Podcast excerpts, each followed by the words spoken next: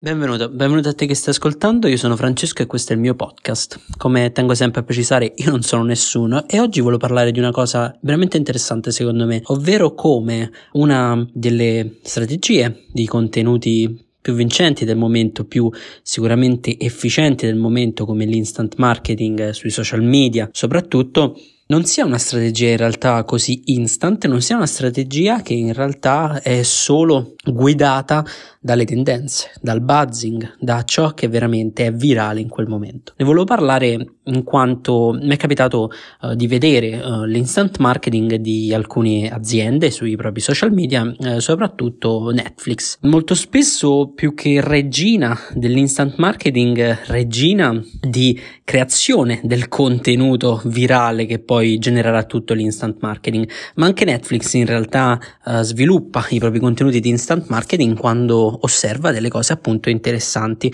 In questo caso il Rap 2021 di Spotify, ovvero il consueto annuale riepilogo degli album più ascoltati dagli utenti, dall'artista più ascoltato dall'utente, le canzoni che mood avevano quelle canzoni, quindi ovviamente un'operazione di marketing interessantissima di Spotify che ne genera però tante altre di instant. Netflix cosa ha fatto nel proprio instant marketing riferito al Wrapped? Non ha fatto nient'altro che mostrare quali sono stati i suoi successi più grandi quest'anno, Squid Game, Zero Calcare, eccetera, con un riferimento chiaramente alle musiche e ai temi musicali presenti all'interno di queste serie tv o film. Quindi la domanda è, l'instant marketing è veramente così instant in alcuni casi? Beh,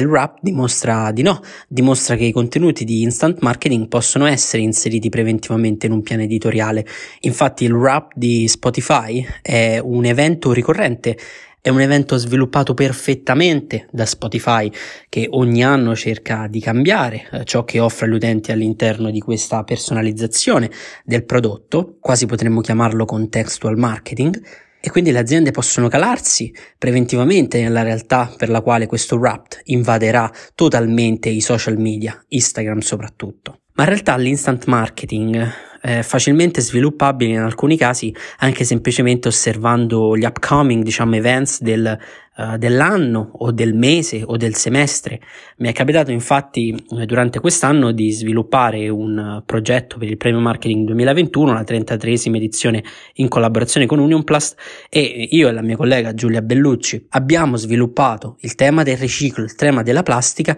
utilizzando quello che sapevamo sarebbe stato l'evento dell'anno dal punto di vista cinematografico e quello che forse si rivelerà l'evento cinematografico più grande di sempre, ovvero l'uscita del terzo film di Spider-Man intitolato No Way Home. Nello sviluppo del progetto quasi un anno fa abbiamo tenuto conto preventivamente del buzzing ci sarebbe stato in merito e non sviluppando alcuna campagna di instant marketing in quanto le collaborazioni che stavamo diciamo potenzialmente sviluppando non lo richiedevano, avevamo facilmente previsto la viralità del contenuto. Quindi lo sviluppo dell'instant marketing non richiede solo una divisione marketing attenta, una divisione marketing sul pezzo, una divisione marketing capace di adattare il proprio servizio, il proprio prodotto al contenuto che sta andando virale, ma richiede anche uno studio preventivo di ciò che potrà interessare direttamente o indirettamente l'azienda, di ciò che potrà andare virale. Il grandissimo vantaggio di questa strategia infatti è che si sviluppa attraverso un unico contenuto, molto spesso un'unica immagine,